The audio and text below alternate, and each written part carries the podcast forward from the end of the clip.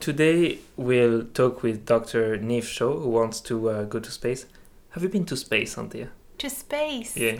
Well, we're all in space. Oh, Aren't we? that's true. That's what she so says I all have the been time. in space. I have never been, um, no, In outer space. Out of, out of the atmosphere. No. Oh, that's a shame. You? Um, in my dreams, yeah. Oh, well, Many okay, times, yeah. I've explored. I can't wait to know uh, more about space and having like an artist in space. That's very interesting. Yeah, I can't wait. It's going to be fascinating. And this week is Science Week, and Niamh is going to talk to us all about science communication. This, is iCRAGorama, the podcast where we talk about Irish geoscience. I'm Anthea Lacchia. And I'm Ben Couvin. Season 1, Episode 11. So today we are joined by engineer, scientist, performer, artist, and science communicator Dr. Niamh Shaw. So welcome, Niamh. Thank you, Ben. Well, it's lovely to have you here. We should uh, remind people why you're here Okay. because um, you're not a geoscientist. No, I'm not a geoscientist. As much as I find the area really interesting, no. So I know you because I was invited by Fergus, who I know, Fergus Yeah. McAuliffe, to run um, a series of communications workshop as part of your conference, your internal conference. So I've been delivering communications workshops using novel methods of uh, you know drama and theatre skills and improvisation to get people out of their heads and to realize like the human connection comes first and then thread the science through that and that's really the big thing that I try to get people to consider when they're engaging with the public. Yeah, it was really interesting, uh, especially for me as an early career scientist uh, to have this kind of workshop. And it was a really good one because I never realized all the layers of human communication and how, you know, it's important to kind of pick up this signal from people and really mind your body language and all that. Yeah. And yeah, it threw me back to uh, my years of um, drama classes and yeah, well, I think that's that's the issue really. I think uh, when you're, um, you know, when when you study something that that feels like it's it's totally academic, you feel like Mm. it's just your mind that should be engaged at all times, and a lot of it is, you know, even just through the whole college process, your your body is in is in a lot of a state of stillness because you're just absorbing information, and so I guess there's a sort of a pattern of behavior there that when you get up to talk about your own work, you sort of mimic what a lecture is, but but it's very different. And if you're trying to appeal to a general audience,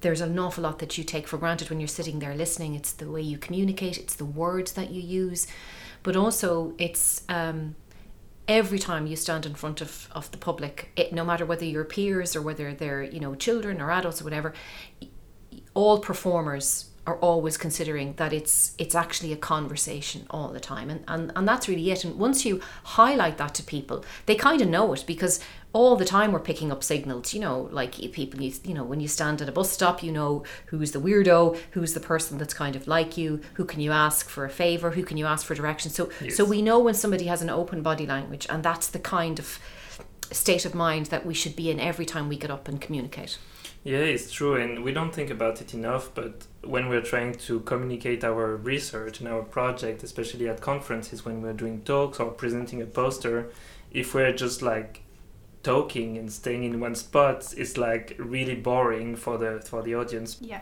and the other element is improv, which is really interesting. So, can you talk a little bit about how you use improv to to connect or to be in your body? We're the worst enemies. I think high achievers are very, very hard on themselves. And when you're used to kind of measuring success based on getting 95% or 85% or beating yourself up if you fail, in your head, you're always trying to get something right. So you just want to know what the right answer is. And the great thing about improvisation is it kind of teaches you that there is no right or wrong, there is just here and now and what comes into your head in that precise moment. And the more you trust that, the more your instincts will tell you whether it's right or wrong. So it's about just reconnecting with that. And so yeah, I, and and really improvisation is just about accessing our sense of play. As a child, you didn't kind of go, is it right to play with sand right now or is it right to color in? They would just do it spontaneously and they would know what they felt like doing in that moment.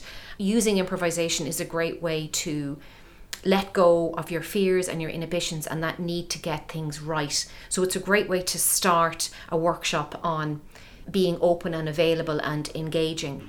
And you will find a lot of really good speakers are in the moment and they seem very charismatic. And the reason for that is is that they're just themselves and they're not judging themselves all the Yeah, time. And it's something that we would do a lot um, as academics because we're so afraid we're going to get pulled up, our data isn't right, and so we have a defensive kind of body language a lot of the time we're talking. So improvisation makes you go get rid of that, realize you're in a safe room that most people want you to be good, and just be yourself. And that's the best presentation that you can give to people in the room uh, about your work and it, you're going to come across as genuinely passionate and genuinely engaging. So that's why improvisation i think really works. Yeah, it was really fun when we did our small skit at the iCRAG Summit when I was playing your student and you were my PhD supervisor. well, that's really powerful. So that's that's um their practice sessions or they're called kind of role play and they're really good to break down you know I, i've used that method for situations that are quite emotionally charged because it gives um, people in the room an opportunity to see behaviors and behaviors that work and behaviors that don't work and the use of, of being available to somebody and what happens when you're defensive and what happens when you're available to them. And moment to moment they can see what's happening. So it is a bit of fun but it can I've, I've used it in so many different ways to show people about like think about open questions think about being available to that person or just listen just stop talking and listen. And you get you know in, in difficult conversations so that's what we were working on was how do you have a difficult conversation mm-hmm. with somebody? And and the model that we went through helps people break down those barriers and it means that you can get to communicate as quickly as possible and realize that there's trust between you. And if there's trust usually there's loyalty and that means that that's great team. Indeed, yeah. yeah And then another one that I really liked was the mirroring one, where Yeah, you're you're, yeah. you're standing in front of someone and you're Mhm. trying to mirror their, their movements. yeah And is that part of the Alan Alda? that's that's one from Alan Alda so um What's that? Sorry. So, so you didn't see that one, so No. because we just did short ones. So, mirroring would come from um, acting class, Right. and it's one of the very first things you do, and it's deeply uncomfortable because you, um, what you do is you're you're, you're partnered with somebody, and uh, one person leads and the other person follows. So you know, um, you stand across from somebody. So if, if your um, partner raises their left hand, then you mirror it. So you raise your right hand and you copy it, and uh, it's it's uncomfortable for people. So what people do a lot of the time is they try to outsmart and they try to be funny and they jump up and down, and they think it's about trying to come up with really cool maneuvers. And the essence of the exercise is actually no. If you're trying to cooperate with somebody, you work together at a pace that you can both stay at. And so we get them to slow down and slow down. And then when people slow down, their body language changes and their actual innate sense of listening changes. Like they listen to their to the movement, but they're actually completely in tune with each other. And that's not something that people from uh, the science and, and technical fields would do because we're in our minds all the time Yes. and that's a bit mushy. So we, we just try to get people to understand like that's the degree of comfort that you can get to if you keep practicing um, uh, these kind of skills in effective communication. And again, good managers, good leaders would do that. They would put you in a state of calm because they would mirror what you're doing and it immediately builds trust. It's it's primal. It's all non-verbal body language that we're doing all the time. So mirroring is very effective and it's it's one of the exercises that we wait until we have the room ready for it before we do it. and you're you're in a great position to uh, teach stuff like that because you're an actress, you're a performer, but you've you've done a PhD. You Yeah. you've been here in, at UCD. Yeah, So right. can you tell us a bit what your research was about when you were? Uh, I, I love my? PhD. So so I um I have always uh, wanted to be a part of space, but I didn't have the confidence when I was a teenager to apply for it, nor did I understand how to. I didn't. I couldn't see my own career path. So I grew up in a house of engineers, so it seemed right to do engineering. And then I, I studied uh, a a engineering called biosystems because it was the closest thing to kind of chemistry that I could that I could see, and um, and then when uh, a PhD came across, it was in food science. So it was the science of the of the engineering discipline that I had just done. So I moved across into that, and um, my PhD was about finding. Um, it was kind of ahead of its time, really. It was it was an environmental project, effectively, we were trying to find uses for what at the time were byproducts of milk production. So you have two proteins in milk. You know, Okay. little Miss Muffet sat in her tuffet eating her curds and No idea. Do you not know that? Do you not know that nursery rhyme? So little Miss Muffet sat in her tuffet eating her curds and whey. Along came a spider that sat down beside her and whatever, blah, blah, blah, blah, whatever happens next, right? So curds is casein, and that is Okay. the that is the protein that's used to create cheese. And up until bodybuilding took over whey protein, there was no use for it. So, so nobody knew what to do with whey protein. So when I was doing my PhD, we were trying to come up with new uses for whey protein. And a new area of technology was coming up about um, alternative versions of plastic packaging called biopackaging or biodegradable packaging. So my thesis was about making edible films or biopackaging from whey protein. That's amazing. That's what it was. It was really good. Yeah, it was. It was really interesting. I loved it. I loved my PhD. So you were. It's not particularly permeable to water, so you have to add different oils and stuff to it. So you would do strength tests and different tests and stuff. But that was effectively what my PhD was in. So yeah. So I do have a PhD, and I had an horrific time at my write up because I had come from engineering and I had to really train myself while writing up in how to write in the passive uh, tense. It Mm-hmm. It's was really very hard, difficult. yeah. It was really hard. And I had three supervisors and they all meant well, but I don't think it's a good idea to have three supervisors. And so, I have five. yeah, I, I'm not sure if, I'm not sure, I'm not sure if, I, I, I found it very difficult. I think we all found it very difficult. And, um, yeah, it was it was very hard. So then I went in and I did a, a postdoc then in that field in UCC, which I enjoyed, but I kind of knew that I had kind of come to the end of that part of my life because I've always been a communicator. I always want, like I used to win awards for my presentations and you know doing my PhD and stuff, and I felt really lost after finishing um, my PhD about what, what, what I wanted to do next. So I was either going to take a job in New Zealand, and they were looking for somebody to basically make edible films from fish fish protein, fish skins. Wow, nice. And I got the job and I went over and I was there for two weeks and I got my visa and everything. And I was about to start the job in January, early January um, 2002. And I had started acting in earnest in Cork. And the great thing about the acting scene in Cork is that there's no distinction, well, there wasn't at the time, between an amateur actor and a professional actor because you all Okay. kind of got work. Mm-hmm. And it just seemed like a very severe decision to make to head off to a continent so far away where Skype was really not even available then. Right. And my parents were very worried about me. And I just sort of went, well, maybe it isn't about the country. Maybe it's about trying something new. And I've always been somebody that's been very instinctive in knowing what's right. And I sort of went, yeah, I'm going to give this a go. And, and that's kind of what happened. So I had been always acting, um, always writing plays and all that kind of stuff. But I went to become a professional actor then in uh, at the end of uh, 2000 and the end of 2001 2002 and my supervisor was great um, my boss my direct report I could cont- I continued monitoring my master students that year while I be- while I made steps into acting and then and then I just took off Right. Mm. And another career then. another whole other career and it was really interesting so then i moved up to dublin and um, i went with this great show uh, called soap which was a huge hit in cork and it was like a mock it was a 10 episode half hour uh, piece of drama that would happen every day and it was a huge hit of the of the fringe and i used it then to come up to dublin and start my career and they loved the fact that i had this science brain and where I thought it was a hindrance, they were going, Tell us more about that. And I go and research and I go, Here's what I think when you talk about love. blah, blah, blah, blah," And I start reaming stuff off. And they really liked it. And they said, You should start making theatre. And I was like, I haven't a clue. And thankfully, I was very lucky that, that uh, people showed me really the stuff that was interesting. So I got an opportunity to make my first show about science. And I was really interested in trying to figure out what I wanted to do with my life. And I was looking at these beautiful philosophies about around particle physics and it was around the time that they were really close to discovering the Higgs boson in, in CERN in Switzerland. Yes, yes, yes. And the physics and philosophy around that is beautiful. You know, it's about trying to find the source of where it all began. And I think that's what I was trying to find in me as well. And I found all these lovely parallels. And um, I got to, you know, I, I wrote the show, and the show was like, CERN says, blah, blah, blah, blah, blah. And my friends were like, that's not interesting. And But it's great science. Yeah, but nobody will find that interesting. Why do you like it? And I go, but nobody cares why I like it. Yes, they do. And what I found was that when I would just, I had this, I would just write reams and reams and reams of why it was important to me, and they go, "That's the show."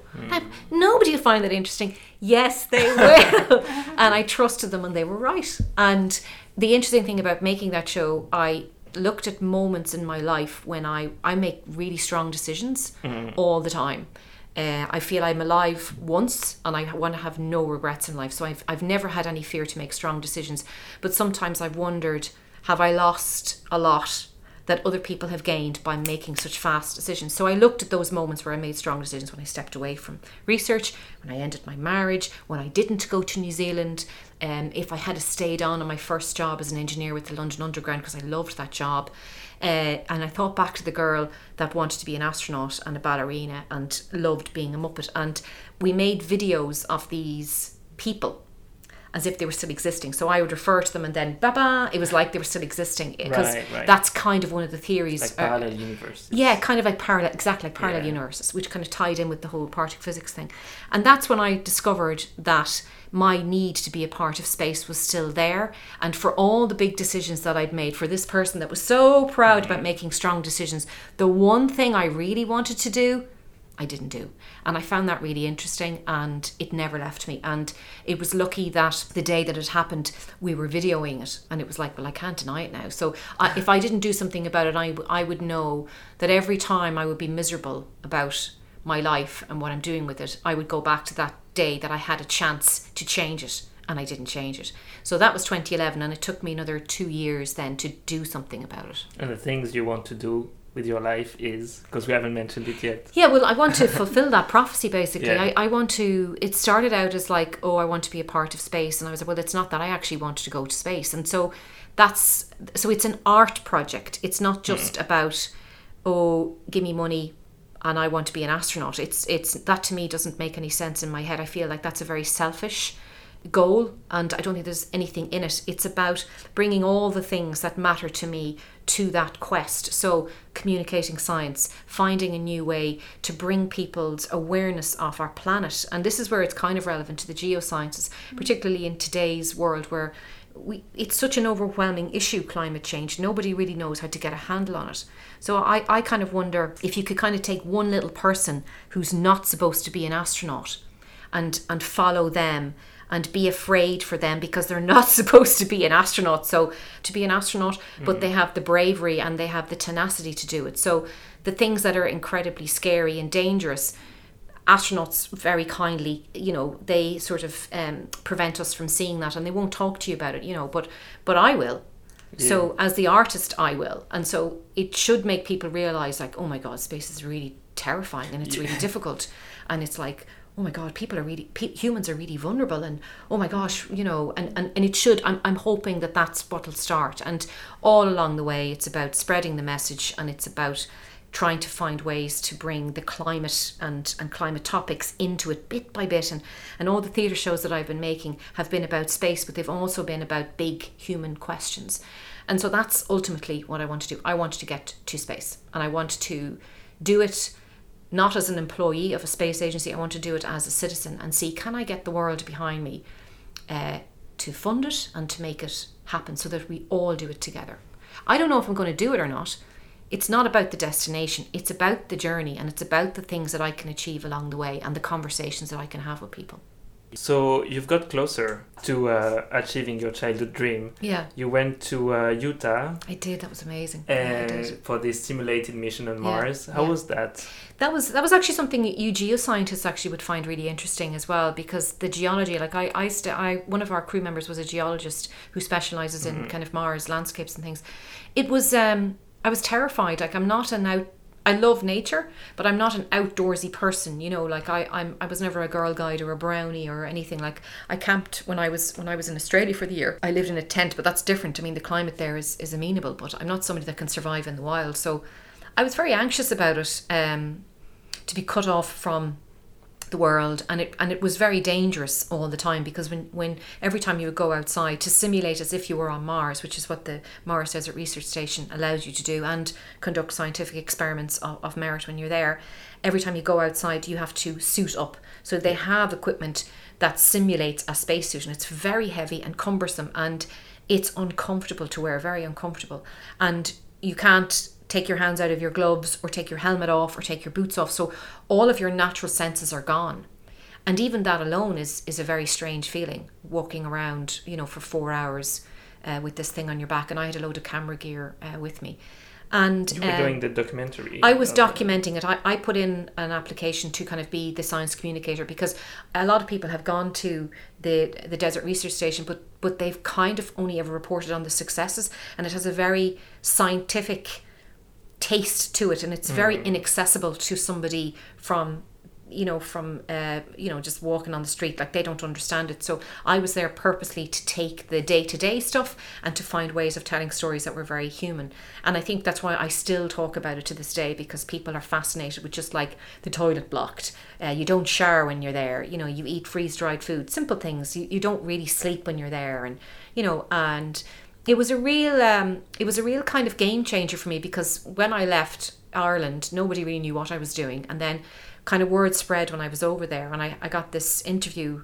Um, Graham Lennox from the Sunday Times interviewed me, and I, and the day I flew home, there I was, bang on the front cover of the Sunday Times. And so, did you find uh, interesting geology in uh, in Utah? Was there anything that Oh, you remember? Oh yeah, was- so there's extremophiles, and you know, like I, I knew all the words at the time, you know, and um, the Triassic period. Yeah. yeah, yeah. So uh, Roy is amazing. Roy Naur from um, from Israel. So he works in the Weizmann Institute, and uh, he would be uh, a leading uh, geologist there on on Mars, um, and he just has such a passion for geology and like that it just spilled over onto all of us. So i would say you know because it, it the the area of utah it looks like a canyon. It looks like the grand canyon like a miniature Yeah. grand canyon. So he was able to explain why the landscape was like that so he was looking for carbonates he was specifically looking for if he were to go to mars what he would love to do- is look for rock formations that he could find carbonates because if there's carbonates then it means there There's used to be life, yeah. water yeah, that's right yeah water, so yeah. that's what he was specifically looking for. And then the other thing we were doing was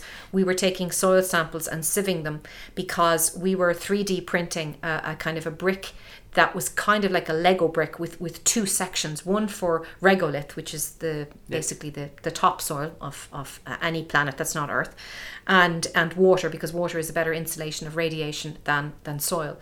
And so we were 3D printing these bricks. And so Roy and uh, Rick, who was an astrobiologist there, they would collect rock samples and they would sieve them to the right size in order to be able to put them into the bricks. And then, so for one chamber, we'd have the bricks in the other chamber, or the soil and the other chamber, or the regolith and the other chamber, we had the water. So that's also what we were trying to do. So it was very geology based. And then uh, Michaela, also an astrobiologist, she was very interested in just seeing if there was extremophiles in the in the samples, in the rock samples and everything. And then we grew plants as well uh, using artificial light at, at different wavelengths to see and compared them then to an actual greenhouse of um, spinach s- uh, spinach and to see how quickly they grew in artificial light at a certain wavelength and then seeded with a, a solution of nutrients versus soil because that's what you'd have to do if you were in uh, you know if you're in a, an extreme environment Wow. yeah Damn. but it was great because I did it and I realised like that none of that stuff gets to me and I had no clothes at all. I had hardly any clothes at me. Like I had two pairs of jeans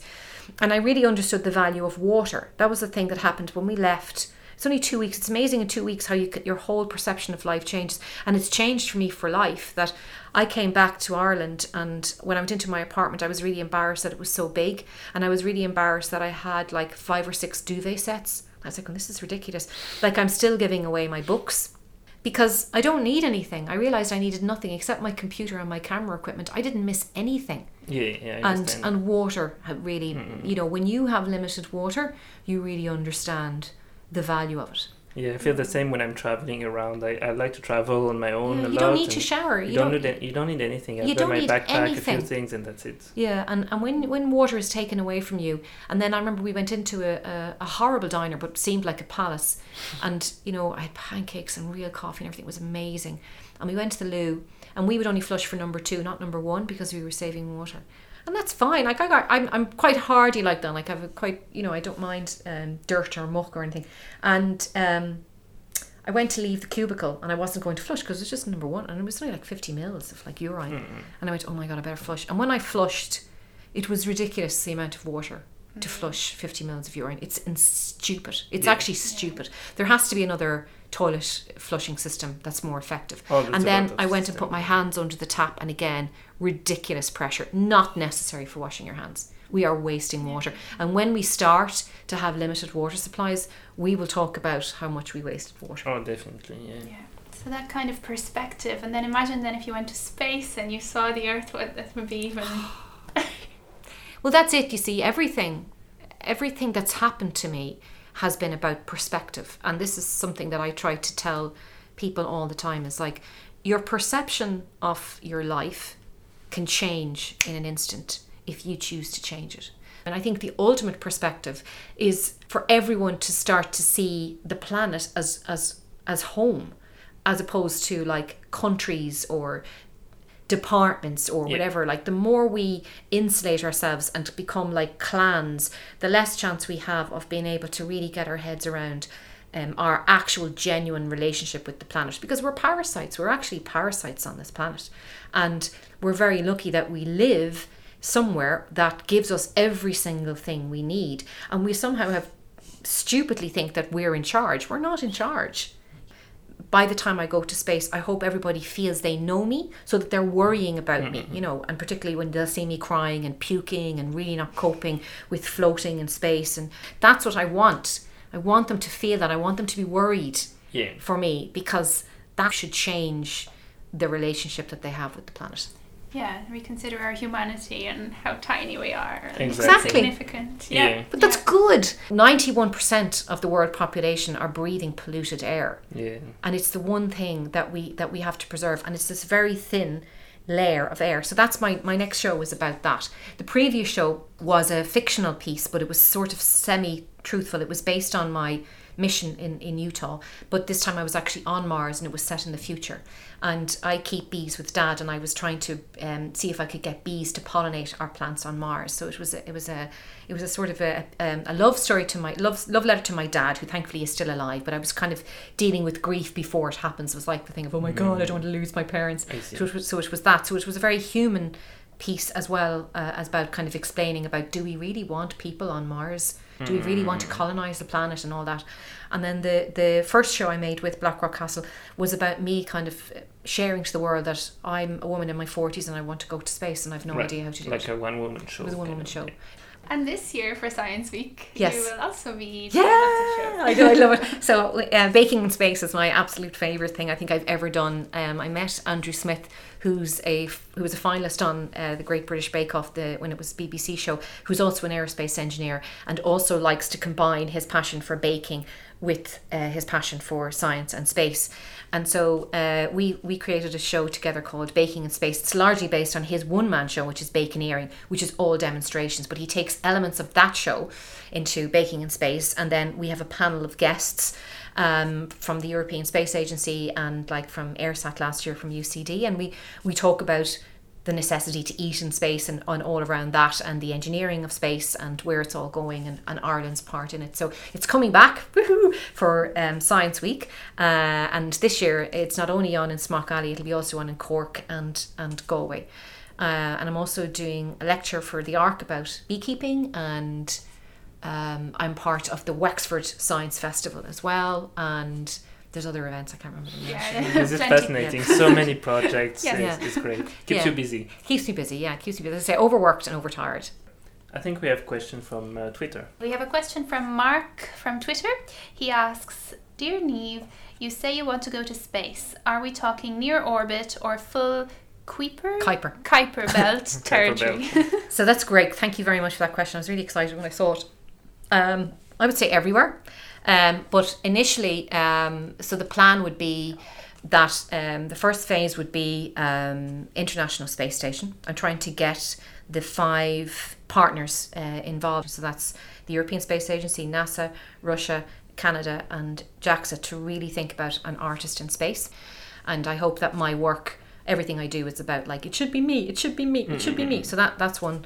And then the moon, I really want to go to the moon because when I when I was eight years old, it was the Earthrise picture that kind of kickstarted all of this. So I really want to stand on the moon and see the Earth from a distance. And then do that. But yes, I do. I want to, and then I would love to go to Mars if we ever have, if we get there. I mean, I'll be probably in my 60s then, but I'd love to go and spend two years there because it's probably going to, that's how long Yeah. you have to stay in order to get your return trip back to come back and explain about it. And Kuiper Belt would be amazing. Oh my god! But I don't know if um, if we have the technology yet to get that far. But if there was spacecraft that could take me to the edge of the Kuiper Belt, I would so go. we have another question. Um, Yeah, I think it's a question from uh, Laura who asks What is the story behind your profile photo, and where does your passion for space come from? Um, I don't know what profile photo she's talking about. I think it could be the one of it's me the one floating. where you're Yeah, floating, floating. in anti So, so uh, the story behind that is that um, I was very lucky in 2017 that there was a, a team of people from Germany who had hired the Aleutian um, uh, plane, which is used for zero gravity training of cosmonauts and any astronauts that are in training at Star City in Moscow. They hired it to uh, film two girls that they want to put on the International Space Station because there there there's one woman who really is passionate about having the first female German astronaut. And uh, there was slots available for people to join them on that um, charter. And because I was an artist, um, a, a fellow artist in a whom told me about this and put me in touch with the guy that was organising it, and I got a, a very reduced deal to be able to go on it. So I managed to take a zero gravity flight in the Ilyushin, which is the most um, powerful f- form of that you can have of, of zero gravity as the plane because it's, it's such a big plane. And so yeah, so I experienced uh, pockets of uh, zero gravity uh, over a two hour period, which was hardcore, I'll tell you. And um, it, you really are out of your comfort zone. It's the most bizarre feeling. Uh, it can make you very ill. Thankfully, I didn't get sick, but lots of people did. But it, but it was it was amazing. And where does my passion for space come from? It the house. You know, you grow up in a house where, you know. Um, we weren't kind of a lovey-dovey family that told each other that we loved each other, but the thing we always had together was science fiction. Yeah. And so and and programs like Cosmos with Carl Sagan and Life on Earth with David Attenborough. So they would be our bonding moments. So family time for us was watching science fiction movies, uh, Star Trek, going to Star Wars in the cinema together, um, all the so that was the thing. So my passion from space came from that, and then Dad would it was before the internet. You would buy um, a volume of books called the Encyclopedia, and he would he would he was in a book club and a new a new volume would come every month you know of the alphabet. And he would we would refer to these all the time. And uh, he gave me a, a summer project once um, to uh, tell him it was just to keep me busy. He'd go I want you to, to go and research Saturn. And I made this whole thing about Saturn. And when I researched it I found this Earthrise picture. And I thought God that's a beautiful thing. And I, I really before I die I want to actually stand on the moon and see the earth like that. And that was kind of it that's where it started when I was eight and never went away. And I know it never went away because I, I always kept diaries. And whenever I would have these crises of identity, you know, like what am I supposed to do with my life and stuff, and I'd make a list of things I want to be, they would always be like, you know, volunteering work in Africa and then astronaut would be there as well. So I, I always felt that it was a it was a profession that was that was very selfless. So that's where it came from. So yeah. Wow. Thank you. Thank you. I really hope you achieve your goal, or at least that you Well, I need your come help. closer to. I to need you. your help. You every time I do a podcast, every time I talk to somebody, you're helping me because we're spreading the word. So thank you. Our. So uh, yeah, thank you, and uh, I think that's all the time we have. So yeah, uh, probably. yeah, uh, where where can people will uh, will Yeah, so um, my website is niamhshaw.ie. I just updated with loads of content. There's loads of videos. It really gives you an appreciation of what I'm doing. And you can follow me on Instagram, at Twitter. The handle is the same, so it's at uh, Dr. Niamh Shaw. So Dr. underscore Niamh underscore Shaw. And I would really appreciate your following because nowadays Instagram followers has a currency. So please follow me. I appreciate it. So yeah, thank Yeah. you. All right. Thank right. you. Thank you.